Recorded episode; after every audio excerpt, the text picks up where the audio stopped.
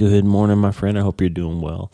It's Friday morning, and that means it's time for another incredible Friday conversation. I'm so blessed to get to sit here in front of this microphone and have a conversation with you. And wherever you are in the world, please know that I value the time that you give me. And today, I, I think we're going to give you 35 or so minute conversation with somebody that's really going to be helpful to you. If you are struggling with kind of wondering where you're going in your faith, if you've had something that sort of deconstructed your faith or knocked you off track, if you're a parent of children in this world today or grandchildren who are trying to find their way in a culture that tells them that there's no there's no absolute truth, that everything's sort of your truth and my truth. If if people if people that you love have lost their way and you don't know how to help them find their way back, this conversation will help you. If you're tired of seeing on social media things that sound true but don't really taste right in your mouth or in your heart and your spirit if you're if you're wondering why the culture keeps, keeps kind of pushing us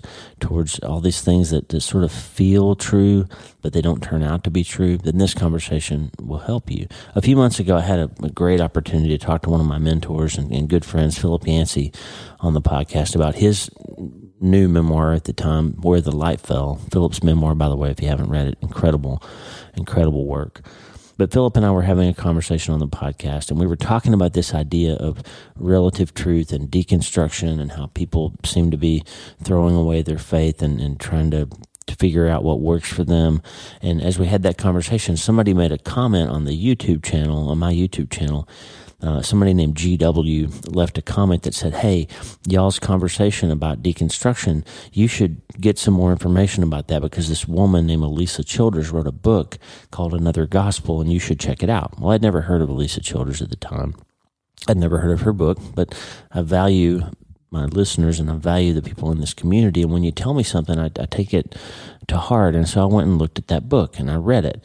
And it turns out that the book Alisa Childers wrote called Another Gospel is a great look at this idea of progressive Christianity and her own experience with a pastor and a, and a group who kind of led her down a path for a while of kind of deconstructing her faith. And well, Alisa took that and, and actually ended up building a faith out of that that was based on what's real and what's true. And she wrote a book about it about really apologetics. It's really about how to defend your faith and why it's reasonable and valid and true that Christianity really is the way. So it's a tremendous book. She did a great job with it.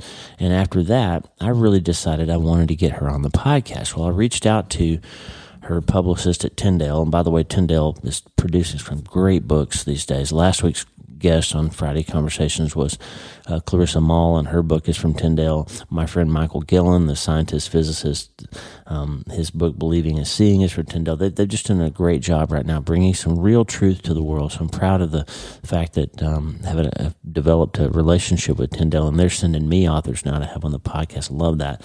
But I reached out to Tyndale and said, "Hey, I really want to talk to Alisa Childers about another gospel, her book." And they wrote back and said, "Well, she's not really doing interviews about that anymore." Because she's getting ready to release a new book, and all of her all of her time right now is dedicated to working on that that um, book and helping promote it. And I said, "Well, what's that book about? Send me a copy, and I'll check it out." And it's a new book that she just released called called "Live Your Truth and Other Lies." I thought, well, that sounds interesting. So I read that book, and holy cow, it's as amazing, maybe maybe even more amazing to me, and more relevant right now than another gospel was. So I said, well, let me just have her on the podcast to talk about that. And it turns out we kind of talked about everything, and it was a great conversation. And I was kind of kicking myself as we had a had a chat that I only asked for thirty minutes because I always try to when I ask a guest to come onto the show. I give them a time and I really try hard to stick to that time and honor that their schedules are busy and all that. And I wish I'd asked for two hours because I think we could have talked a long time about these really important concepts. But the, the nuts and bolts of it are that we want to talk about what does it mean when you say that there's really only one truth. Here's what Alisa had. I mean, especially even with my young kids, this is something that I really want them to be thinking about is the nature of truth because reality is a certain way. And I'm not yep. claiming we can know everything there is to know about it, but there is a lot we can know about it objectively. And if we just create our own internal truths, especially when it comes to morality, then really it's just a matter of whoever is biggest and strongest or most talented at gaining influence that will be able to decide what is morally right or wrong. And anybody who has studied world history knows that doesn't work out very well most of the time. I'm so glad to get to be bringing you this conversation with Alisa Childers today. I encourage you, friend, to go and check out her books. Another Gospel is a great look at the progressive movement and postmodernism and deconstruction and all the things we didn't really have time to talk about today. And it'll really help you if you're searching for what's really true. And then Live Your Truth and Other Lies, a tremendous new book that's going to be a valuable addition to my library. I'm going to give it to a lot of people. And we're giving away two copies free today. If you'd like to have a copy of Alisa Childers' book in hard copy, Tyndale has graciously agreed, the publicist agreed to give two copies to our listeners. Lee at drleewarren.com. If you send me an email, please, please don't make me do extra work. Please send me your name and your mailing address if you'd like a copy. And the first two listeners that write in will give you a copy of that. We don't have digital or audio copies available of this book, just the two print copies. But let me know if you would like a copy of Live Your Truth and Other Lies, and we'll get that out to you. I asked Alisa to pray with us before we got started. Absolutely. Today. Father, thank you so much for the opportunity for us to use these digital mediums to come together and glorify you. Ultimately, that's our goal, Lord, is to uh, think about you rightly, to worship you, and may the words of our mouth and the meditation of our heart be pleasing in your sight, Lord. That's our prayer. And I pray that this conversation would bless everybody who listens to it and would minister to people in the very specific ways that they are walking through their own lives and whatever they're facing and whatever they are thinking about and walking through. So we ask you to bless this time together. And it's in Jesus' name we pray. Amen. Amen. Thank you. We're going to have an incredible conversation. I ask you to just sit down, get a cup of coffee, or put on your headphones and work out. Or if you're driving, just spend a few minutes getting to know a new friend and a trusted advisor on this journey of life as we're trying to find truth and, and find our way in this world. Listen, finding the truth will help you calm the storm of culture around you that's making everything seem so crazy. Okay, all these these lies that the enemy tells us, that the world tells us, are not in the end very good news. You don't turn out to become healthier and feel better and be happier by following anything but the one true truth. It's true for your brain. If, you, if you're following things that aren't true, you get cognitive dissonance and your heart gets all turned up, and it's not good neuroscience. And it's not good faith. And it's not good spiritual experience either if you don't have a solid rock on which to build your life. Friend, this conversation will help you. I'm proud to introduce you to Alisa Childers. And as a bonus, at the end, we're going to play one of her songs from back in the day when she was a member of the Christian pop group ZOEgirl, a different kind of free. Great song. Listen, friend, you can't change your life until you change your mind. I'm always telling you that. You can't change your life until you change your mind. And the most important decision that you can make that will radically change your life, not just now, but for eternity, is to understand what's true, that there is a way. There's the way that's true. There's the way that's right. And there's the way that leads to life. And my friend, Alisa Childers, is going to help us get there. And my Lisa, Lisa Warren, is going to tell us the good news. And that is that we can start today. Hey, are you ready to change your life? If the answer is yes, there's only one rule you have to change your mind first. And my friend, there's a place where the neuroscience of how your mind works smashes together with faith and everything starts to make sense. That place is called self brain surgery. You can learn it and it will help you become healthier, feel better, and be happier. And the good news is you can start today. Thanks, Lisa. Hey, so glad to have you listening today. I'm Dr. Lee Warren, and I live in Nebraska in the United States of America with my incredible wife, Lisa, my father in law, Tata, and the super pups, Harvey and Lewis. I'm a neurosurgeon and an author, and I'm here to help you harness neuroscience, the power of your brain, faith, the power of your spirit, and good old common sense to help you lead a healthier, better, happier life. Listen, friend, you can't change your life until you change your mind, and I'm here to help you learn the art of self brain surgery to get it done. If you like the show, please subscribe so you never miss an episode and tell your friends about it. If you tell two or three friends this podcast was helpful to you, imagine how much good we can all do around the world together. I'm Dr. Lee Warren and I'm here to help you change your mind so you can change your life. Let's get after it.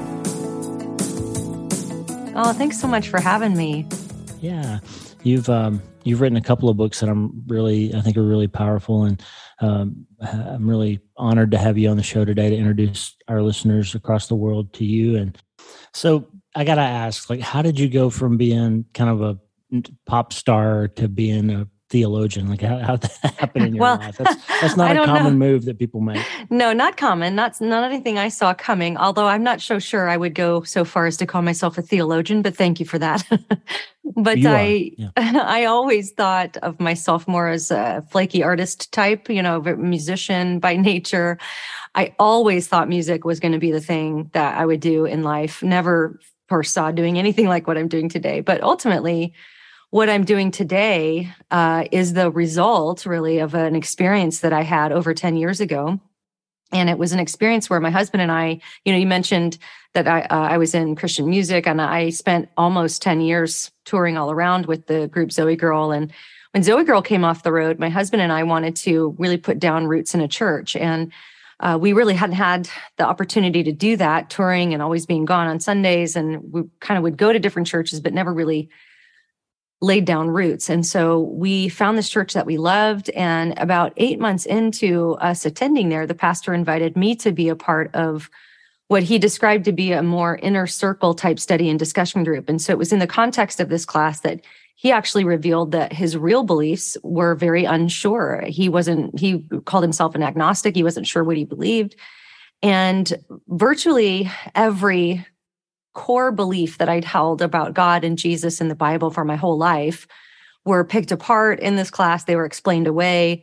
Uh, we were reading skeptical material against, you know, the claims of Christianity, and it really eroded my faith to the point that um, when we left the church and I left the class, you know, I was kind of trying to debate with him while I was in the class, but when when we left the church, it was at that point that all of those doubts really took root and grew and propelled me into a time of doubt that was very dark. I really came up to the edge of agnosticism. I never fully lost my faith, but I um, really just wasn't sure if God even existed at all. And so I cried out to God and just said, "Hey, if if you're real and everything I've believed about you is true, I need to know what's true. So please send somebody who can talk to me about these things. You know, send me a lifeboat because I felt like I was drowning." And um, the Lord faithfully answered that prayer by leading me to the study of apologetics and theology and church history and all the things, and uh, really helped rebuild my faith out of that situation. And so I'm really thankful to be able to have the type of ministry that can help others with those kinds of doubts and struggles as well. Wow. So you said something that's interesting to me. You were sort of led into this um, ideology, progressive ideology by a pastor who came at that from a place of credibility. So I, I don't think I've met anyone who went from a, a fairly traditional theology, if you will, to a, a, more progressive one without being sort of led that way by by small groups or other people or people talking about it. And somebody close to us said, I, I asked the question, "How did you?" sort of deconstruct your faith. What led you to do that? And, and the answer was, well, I read the Bible. And, mm, and I hear that a lot, they, actually. Yeah. Right. Yeah. And what they meant by that is I, I, I read a bunch of stuff in the Bible that I didn't like. Mm-hmm. And it challenged what I wanted it to say, and it didn't say that. And so maybe that, maybe just for a few seconds, talk about how that led you to write your first book and give us a little background on your first book, because it's fantastic as well. Well, thank you. Well, that's a very insightful comment there you just made because I'm currently right now writing a book on deconstruction.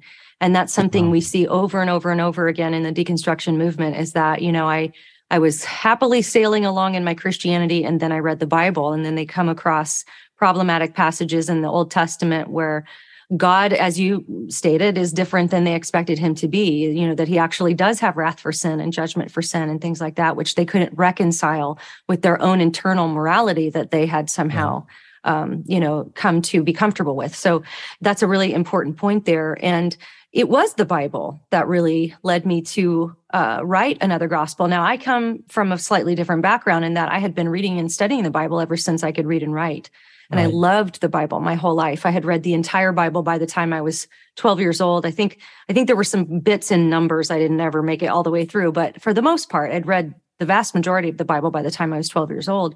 And um, never none, none of it seemed problematic to me. I just you know trusted god that what he was doing was right and that he gets to decide what those things are and uh, so it really wasn't until i was in this class that god w- was painted as this kind of mean bully in the sky that smites people and um, yeah. you know, and, and as a child, I wasn't under the impression that the Noah's Ark story was this, you know, colorful floating zoo like the pictures you color in Sunday school. I, I saw the dark side of that story as a kid, and it really made me have a lot of awe and reverence for the holiness of God. And I think that's the, you know, the intention of a lot of that. But it was when the pastor would bring arguments really against the reliability of the Bible that were it wasn't the it wasn't the morality of the Bible that troubled me it was when he intellectually persuaded me that we don't even have an accurate copy of what was originally written. So, you know, basically, I'm sitting here thinking I've based my whole life on this book that I just have taken on faith as God's word. But if I don't even mm. have an accurate copy of what that is, then where do what do I stand on? And so that that I think was the big catalyst for me that led me to dive so deep into studying those topics. Again, it turns out to not be true. The Bible is one of the most historically reliable yeah, exactly. pieces of ancient literature that we have, right? Yeah, there's a lot of rhetorical information out there that will present facts in a skewed way in order to persuade people to think that it's not reliable. And that's one of the things I learned when I really did the deep dive. I mean, I audited a seminary class on textual criticism and uh, that's when I really realized that a lot of the popular level material you're reading is very rhetorical. It's, it's trying to persuade you to think that the Bible is not reliable, but they're holding the Bible to a much higher standard than they hold any other ancient, you know, work of literature. And yeah, as you stated, even the most skeptical scholars will tell you that um, of the differences even in the manuscripts the vast majority of those don't affect the meaning of what the text is communicating at all so what's the problem then is i guess my question to the person right. who would leave their faith over that yeah you know ecclesiastes said there's nothing new under the sun and and it it, it shocks me how people can't see the the, this all revolves around the original lie that that Satan told us, which is, mm did God really say that? Did, did he really say that? Did he mean that? Mm-hmm. Yeah, that's right. It's it's kind of like it's funny because those are two different questions. Did God really say and did God really mean? I feel like if you look at the Garden of Eden story, you have the serpent questioning what God had actually spoken. And then when this just that same serpent, the devil, is in the wilderness with Jesus trying to tempt him, he actually quotes scripture back to Jesus, quoting it accurately, but he's trying to twist the meaning. So it's really kind of a double-sided tactic that he uses today. I think he does both. That underscores the importance of Christians to to be in the Word and know the Word, mm. and and as we said earlier, not just let the pastor tell you what the Bible says or let somebody else tell you, but to know it for yourself, listener. Um, and, and so I, I think as we as we as you wrote progressive uh, wrote about the progressive gospel and your experience with it in another gospel you did a really masterful job at proving out the theology and, and the almost apologetic well it was apologetics of here's why you can really believe this and here's why you can really trust it. And i think that's important. We need to know why. And so mm-hmm. i would uh, as we segue into talking about your new book i, I just i can't encourage you highly enough uh, friend listening um, if you're if you're wondering how true it really is, then this is a great resource that Alisa has written. Um, Another Gospel, her first book, uh, is very valuable use of your time to read that. Um, l- let's just pivot for a minute. You said in one of your Instagram posts, and by the way, your um, Instagram, I'll put your uh, your Instagram. Uh, channel up for people to see. You got some really insightful posts. And one of them recently, you said this we tend to start with what we find compelling and beautiful and then seek only the sources that prove our preconceived understanding of the way the world is. But the reality is, truth is true no matter how we feel about it. Like, talk about that yeah. for a second. That's that's really one of the reasons I asked you to, to be on the show today. I, I think one of the biggest lies that our culture is bought into is this idea that truth is sort of fluid or that it's relative. relative to each person, that it's really something that just exists within your own head. It's subjective in that sense that it's based on you, the subject. And um, the reason that's so dangerous is because if Christianity is true, which I, of course, I believe it is, it teaches yeah. that we actually are broken inside. We we are inherently sinful, meaning that, I mean, it's beautiful that we were made in the image and likeness of God. But there's a big but there. And that happens at Genesis 3 when mankind chose to rebel against God, ushering sin and death into the world. And then through one man, death and sin spread to all men, as we learn in Romans 5. And so, if that's the truth, if that's how reality is, that's not just true for one person, that's actually true for everybody, whether they believe it or not, which actually should signal us that maybe our own internal internal ideas of what right and wrong or true or false or all, all that stuff might not actually be in tune with what's actually real.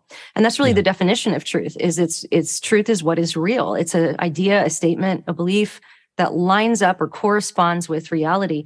But sadly, our culture has lost its grip on that. Now, I don't think most people walk around like relativists, like with with everything. I think people kind of mm. generally expect there to be truth that can be known when it comes to mathematics or science or banking. You know, you go to your bank and you expect your money to be there.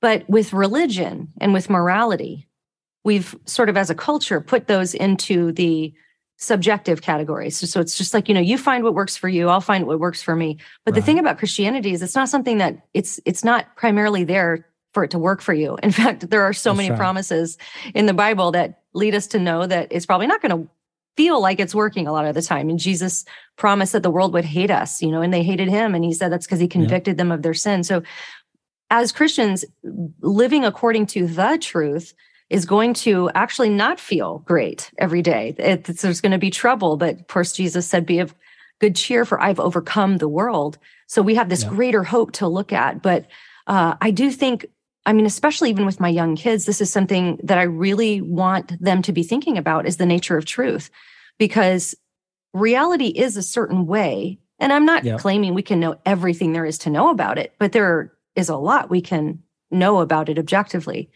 And if we just create our own internal truths, especially when it comes to morality, then really it's just a matter of whoever is biggest and strongest or most talented at gaining influence that will be able to decide what is morally right or wrong. And anybody who has studied world history knows that doesn't work out very well most of the time. so right. truth is important. That's right. And, uh, you know, if, I think it, what you just said kind of segues into talking about this idea that you bring up, really important idea you bring up in the book of linguistic theft, um, which we can we can talk about for a moment. Um, the book, the new Alisa Childers book, uh, listener, if you're just tuning in, is "Live Your Truth and Other Lies: Exposing Popular Deceptions That Make Us Anxious, Exhausted, and Self-Obsessed." And the title tells the whole story. Like there's there's some things that the world is telling us right now that we need to like and share and and and post on our, our Instagram channels, but they might not actually be true. So before we get into linguistic theft, Alisa, talk to us a second about the the first part of your book when you talk about social media and kind of what got under your skin about what led you to, to write this new book, Live Your Truth. Well, several years ago, before I went through my faith crisis, even, I remember seeing this post come down my social media newsfeed, and it really sounded nice. Like it sounded great. And I was like, I really like that. And I was just getting ready to click like, and I was just getting ready to share it on Facebook. And all of a sudden, I just was like, wait, wait a second. And I remember just thinking it through. Like this was before I really had studied um, systematic theology and all hermeneutics and all that stuff. So, but just something about it was hitting me wrong, even though it sounded like good advice. Yeah. And so I went to the scriptures and I started searching that topic throughout the scriptures and I realized I wish I could remember what the post was because that would that would make this more interesting but yeah. the main point is that when I went to the scriptures the scriptures actually told the opposite story. And that's when I realized and, I, and then I ended up uh, I wish I could go back and find the post in my timeline but I remember posting something like you know a lot of these things sound good but they're not true. And if they're not yeah. true they're not good. And so uh, that's what all those years, even before everything that led up to another gospel, I was thinking about that. And so I start the book by talking about social media and how we essentially have kind of recreated the Tower of Babel. Of course, that yeah. story, famous story from Genesis where the whole world spoke with one language. They were all united with one purpose. And culturally speaking, like that sounds good, right? People are working together, they're unified they they have the same vision the same goal but god didn't think it was a good idea. And, and i don't think that's because they were unified. It, it, it's because they were unified for nefarious purposes. They wanted to make a name for themselves. They wanted yeah. to glorify themselves build a tower to the sky. And so that's why god separated them and confused their language. And i think we're kind of at that place again in history where we've through the digital Tower of Babel and social yeah. media, we've recreated that scenario in which, once again, the world speaks with one language. But you know what? We're not any smarter. And we're actually, as a culture, not doing any better than before we were all speaking with one voice. So it seems like, again, we're more united in some ways, but there's more chaos in culture than maybe I mean, certainly not going to say than ever before, but it's the chaos that we do find ourselves in is amplified and accessible to everyone through social yeah. media. And that's the thing that makes this moment in history unique, I think. Exactly. Let's talk about linguistic theft for a minute. I made a great point at the start of the book and throughout it. Really, like we've we've allowed society to change the meaning of words and and how those words are used in conversation. And just give us a little bit of thought about that. Right. So this comes from Hillary Ferrer, who is the general editor and main author of the Mama Bear Apologetics book. And she she coined the, the term there linguistic theft. And really what that means is when somebody takes a word and they redefine it and refashion it to be used as a tool of propaganda. That that was her definition. And then I would add yeah. that sometimes people aren't doing it as propaganda because they're not doing it intentionally. It's just they might have a certain conception of what this word means, but somebody else might have a completely different idea. And our culture is constantly redefining words to make them. Uh, here's and this is one example I use in the book. You know, it used to be that the the position was called pro-choice if you were for a woman's you know um, right to have an abortion. Well, that got changed into reproductive justice. I mean, think about that. Who wouldn't want yeah. to be against reproductive justice? But really, what reproductive justice means is not actually justice, certainly not for the child in the womb, but it's it they've they've added justice language to it to strengthen uh, the perception that what they're believing in and advocating for is morally good. And so yeah. we see this happen with all sorts of different words, especially, for example, today, the word love, right? Biblically speaking, love means that uh, Paul talks about love being patient and kind, but he also says love cannot rejoice in wrongdoing, and then love is directly connected with the truth because he says love mm. rejoices in the truth. So biblically speaking, it's not loving to affirm something about someone else that's sinful or harmful. And yet the world would say love means you accept and even celebrate whatever I want to think, say, behave like, and believe. And right. so those are two radically opposite definitions. So we can sometimes be talking to each other using the same word, but actually meaning the direct opposite of what the other person thinks we're talking about. That's right. And can use it as a tool to bully other people or, or to keep right. the debate about something that it's not about. Yeah, I, I thought that was a really important uh, point that you made. And it's something that we need to be talking about. Like, wait a minute, love and tolerance don't mean what you say that they mean. Here's what they really that's mean. That's right. And and so the standard has to be set. And, that, and that's another reason why it comes back around to this idea of Jesus said, "I am the way and the truth." not a way and a truth. And so right. I, I, talk a lot to people about, I have a, a, good friend who's an atheist and, and my whole underpinning, a, a big part of my faith is that Christianity, if it's one of many paths to God, can't be true because internally it claims of itself that it's the path to God. And so it can't be true that it's the path and one of many paths at the same time. And so it's either true or it's not true. And, and so you've built a good defense for why it is true in your first book and now in your second book as well. Let's go through some of your let's go through some of your lies versus truths that you posted here. Um, is that okay? Absolutely. So you gave us a list here on Instagram lies versus truth. One is live your truth, and the other is live the truth. Talk about that for a sec.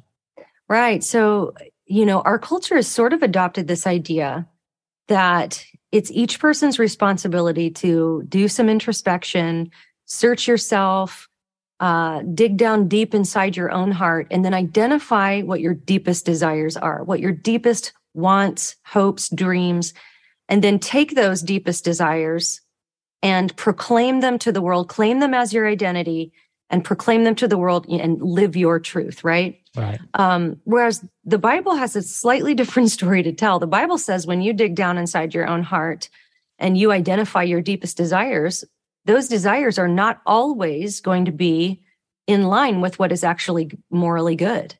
And right. so that would require repentance. That requires that we change something about ourselves. And we're living in a culture where for you to suggest to somebody that something about them needs to change inherently, um, this is seen as rejecting their entire personhood or humanity. So we're really at a place in history where living your truth is synonymous with um, basically creating a reality for yourself that other people have to actually live by a lie. They're required to affirm that about you, even if they don't agree about that, if they think that's untrue. And so it's creating a culture of lies, living your truth. So we need to live the truth. Reality is one thing.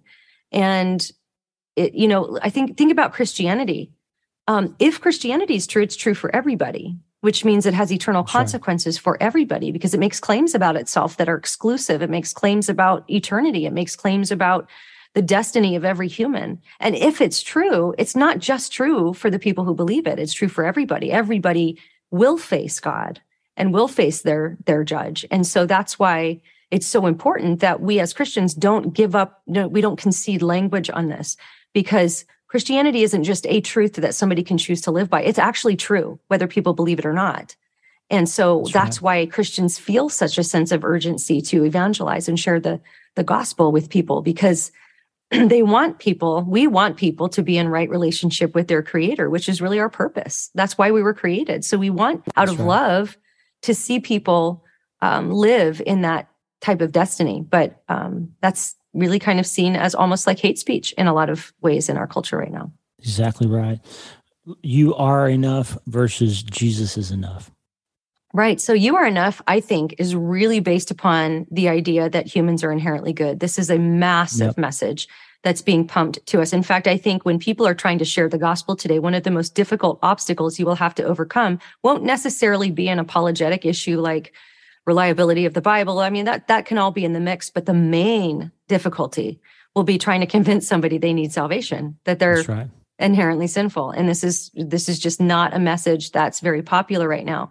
And so when people say you are enough, like I get it. There there are people who have been horribly abused. They've been told their whole lives they're worthless, they're a piece of trash. And then somebody comes along and says, You are enough. And I get it. I get why that feels good. I get why that's the thing you want to say to that person.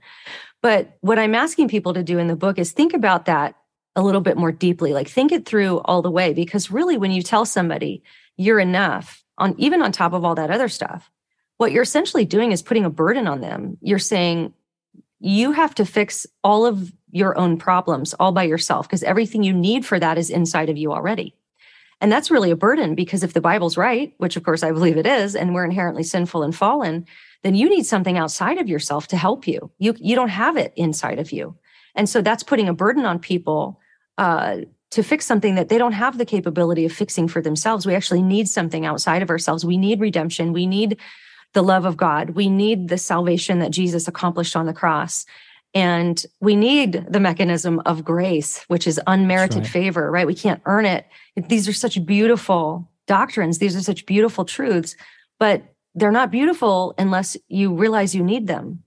Um, right. They can be seen almost as bondage if somebody thinks they just, you know, why would I go outside myself if everybody's telling me I'm enough for myself just as I am? So I, I get the impetus. I get the good-hearted. I mean, the well-meaning people who say that. I, you know, certainly am not attacking anybody for saying it. I get it, but let's think it through a little more deeply and let's tell people the truth because really, the person that's been told all these lies about themselves their whole life, what they need to be told is, hey, first of all, you're made in the image and likeness of God, which just by its definition gives you inherent dignity and value and worth. So let's root that in God, not That's in right. you. And of course, you know, we're all fallen. We need we need the salvation of Jesus. We need help outside of ourselves. And I think right. that's just a much more life-giving message that's much more freeing because then you don't have to dig yourself out of a hole you probably got yourself in in the first place or even in the case of somebody who's been abused or they've been um, mistreated you know you're you're not going to find all of that inside your, of yourself. Um, but right. your heavenly father is the one who can help you with that. That's right. And it, you know it turns out to be interesting to me that the the gospel means good news right? Mm-hmm. and so if we if we follow the gospel it says don't try to be a better version of yourself. Die to yourself and be more like that's him. right. And that's and that's good news. It's good news because he's enough to handle everything. The yoke you talked about a better yoke that he offers us. And the, this progressive ideology and this social ideology that we have now of, of, living our own truth and everybody needs to be tolerant of me. It turns out not to be very good news because the target keeps changing right? You, you mm. think this is going to make you happy and you do this thing and it doesn't make you happy. So you change it a little bit more and pursue that a little bit harder and it just doesn't make you happy. So what's the end result of of living your own truth Alisa? What what, what happens to people when they pursue this this notion of, of uh, finding my own way? What what have, what's been your experience when people live that way? Well when when we try to live our own way, it, it can go a bunch of different ways. I mean, you might have somebody who sort of numbs their need for God for their entire lives with things like money, relationships, um, success, fame, business success, whatever it might be. Yep. And they might actually get to the end of their life going, Hey, I loved that. I had a, a, great life, but they've lived in rebellion against God their whole life and they don't even realize that they need him. I mean, that that can be one result of somebody yep. being numb to the fact that they even need salvation. Uh, another possible path could be, you know, trying to fill that void with temporal things that are uh, I mean, all of that other stuff is ultimately harmful too in the long run, but the but the immediate consequences might not be as bad. But you know, people could turn to promiscuity or alcohol or drugs, and yeah. which numbs it for a while, makes it feel good for a minute, but then of course those things just destroy you from the inside out. Um, so that consequence might take root a little bit more quickly and be realized more quickly. But I think this is, I think, a very important thing to to bring out. I've been thinking a lot about this. When we orient even how we preach about sin around the self, then yeah. we're still leading people to look for the the just the feel good consequences. Like and i get it. Like uh, i've seen a lot of churches try to soften the idea of sin by saying well god doesn't want you to sin because it hurts you. And that certainly is true. Yeah. i mean that is, that is a reality right? But it's not the primary reality of what sin is is doing. Sin is an affront to a holy god. It's rebellion against god. And when we don't when we leave that part of it out then what we're leading people to to do is think about sin through the lens of self. So it leads people to say well this isn't really hurting me. You know i yeah. i have a big house and i'm not saying it's a sin to have a big house but these things can become idols right? They can become distractions. And so when somebody's in that kind of a situation where their whole life's goal is just you know to get the yacht and the beach house and wherever it may be and they achieve all those things, if they've been taught to look at sin through the lens of the consequence of self, they might be like, well, it all worked out for me. I'm happy. I'm good. But that's because they will have been missing the primary motivation for us to repent for our sin, which isn't the consequence that it will bring to us in the practical realm, which it certainly will, but it's to be reconciled to a holy God. It's rebellion against God. I, I know a, a, a couple who lived together before they got married. And everybody all the christians around them were saying it's don't do this. It's not good for you. Yeah. it's you know the statistics say this this and this. Well they ended up getting married and are happy they're happy and they have a kid and everything's great. And so there's been no repentance because they think oh well it all worked out you know worked out for me. But that's again because i think we can tend as christians to soften it by making it all about you. And yeah. um, that's just that's only going to lead somebody to a half truth that's right. And you know, you you finish the book, the, the last sentence. I mean, you, you, tell us what truth is, who truth is.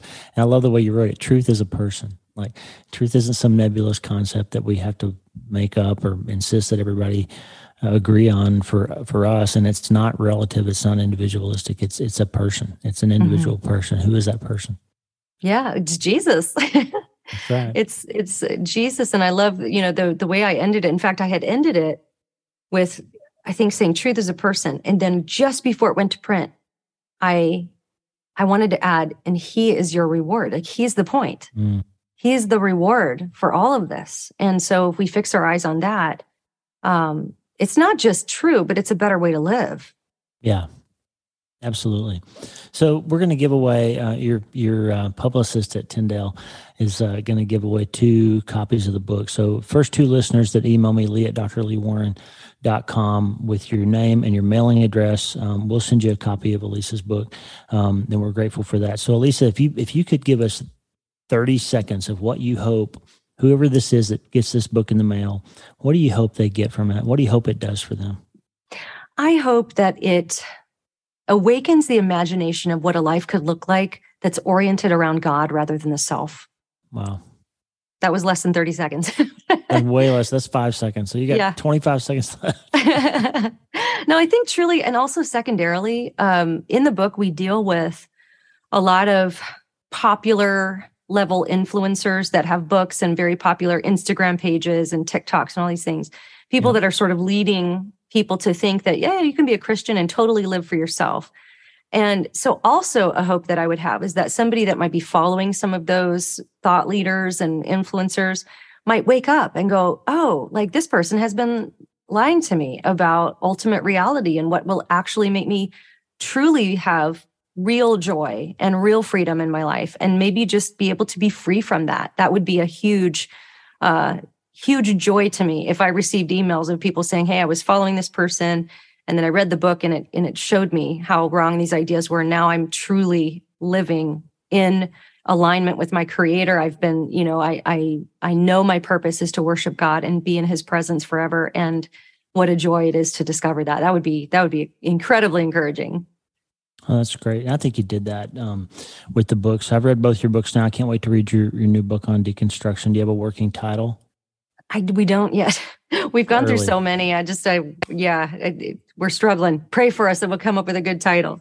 Yeah, Tyndale's is killing it lately. Y'all have had some uh, great books come out in that from that house uh, in the last year. So I just mm. had another Tyndale author on the show last week, Clarissa Moll, uh, in a book that she wrote about grief. Um, mm. But it's it's encouraging to me to see a a group of younger Christians um, who are coming along and, and really writing real works of theology and real works mm. of apologetics. And it's not, you know, we, we all worry about the next generation and the generation behind us. And the Lord is faithful and he's, he's bringing up great writers and, and great uh, influencers. And I thank you for that. And I thank you for standing up to what probably has been hard for you to stand up to some of the things in culture. You got in trouble for a blog post you wrote about uh, girl wash your face, didn't you?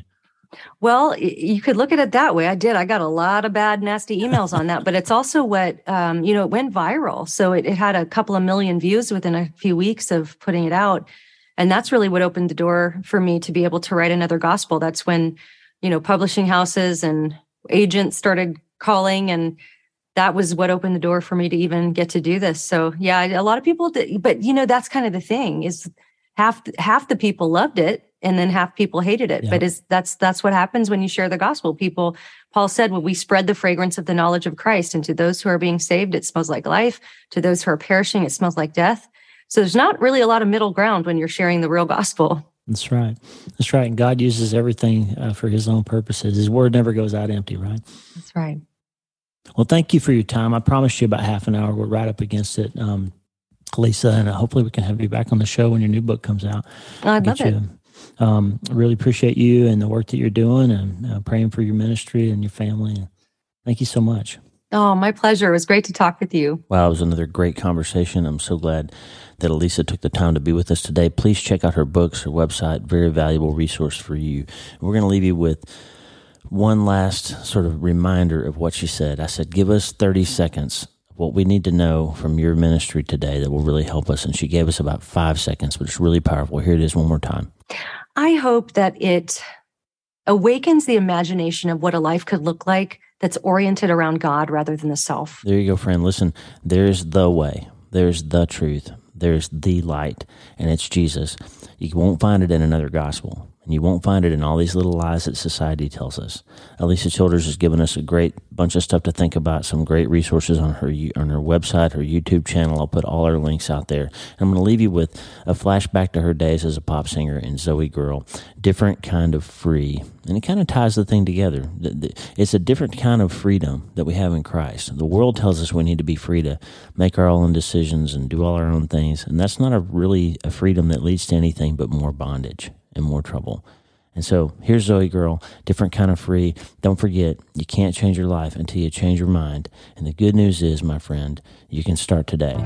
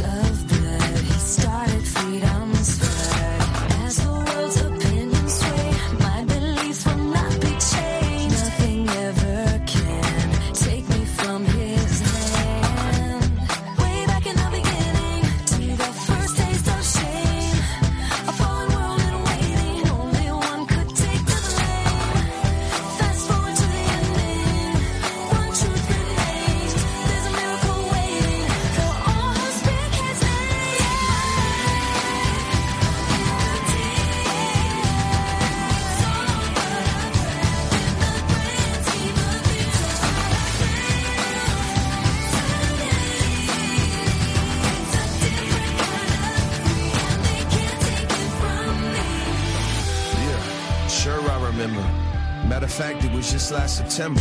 She still calls it the fall to remember. Little Heather when it all came together. Said you remember the first time you met her? She cried when it rains and blamed the weather, but inside she strained with suicide letters. The kind of cold you couldn't warm or the sweater hardly lasted past December. She said she was headed down to the feet. That's the last you'd seen, and never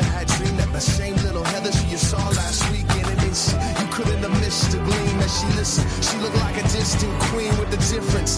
There for all to see, she found a different, a different kind of free.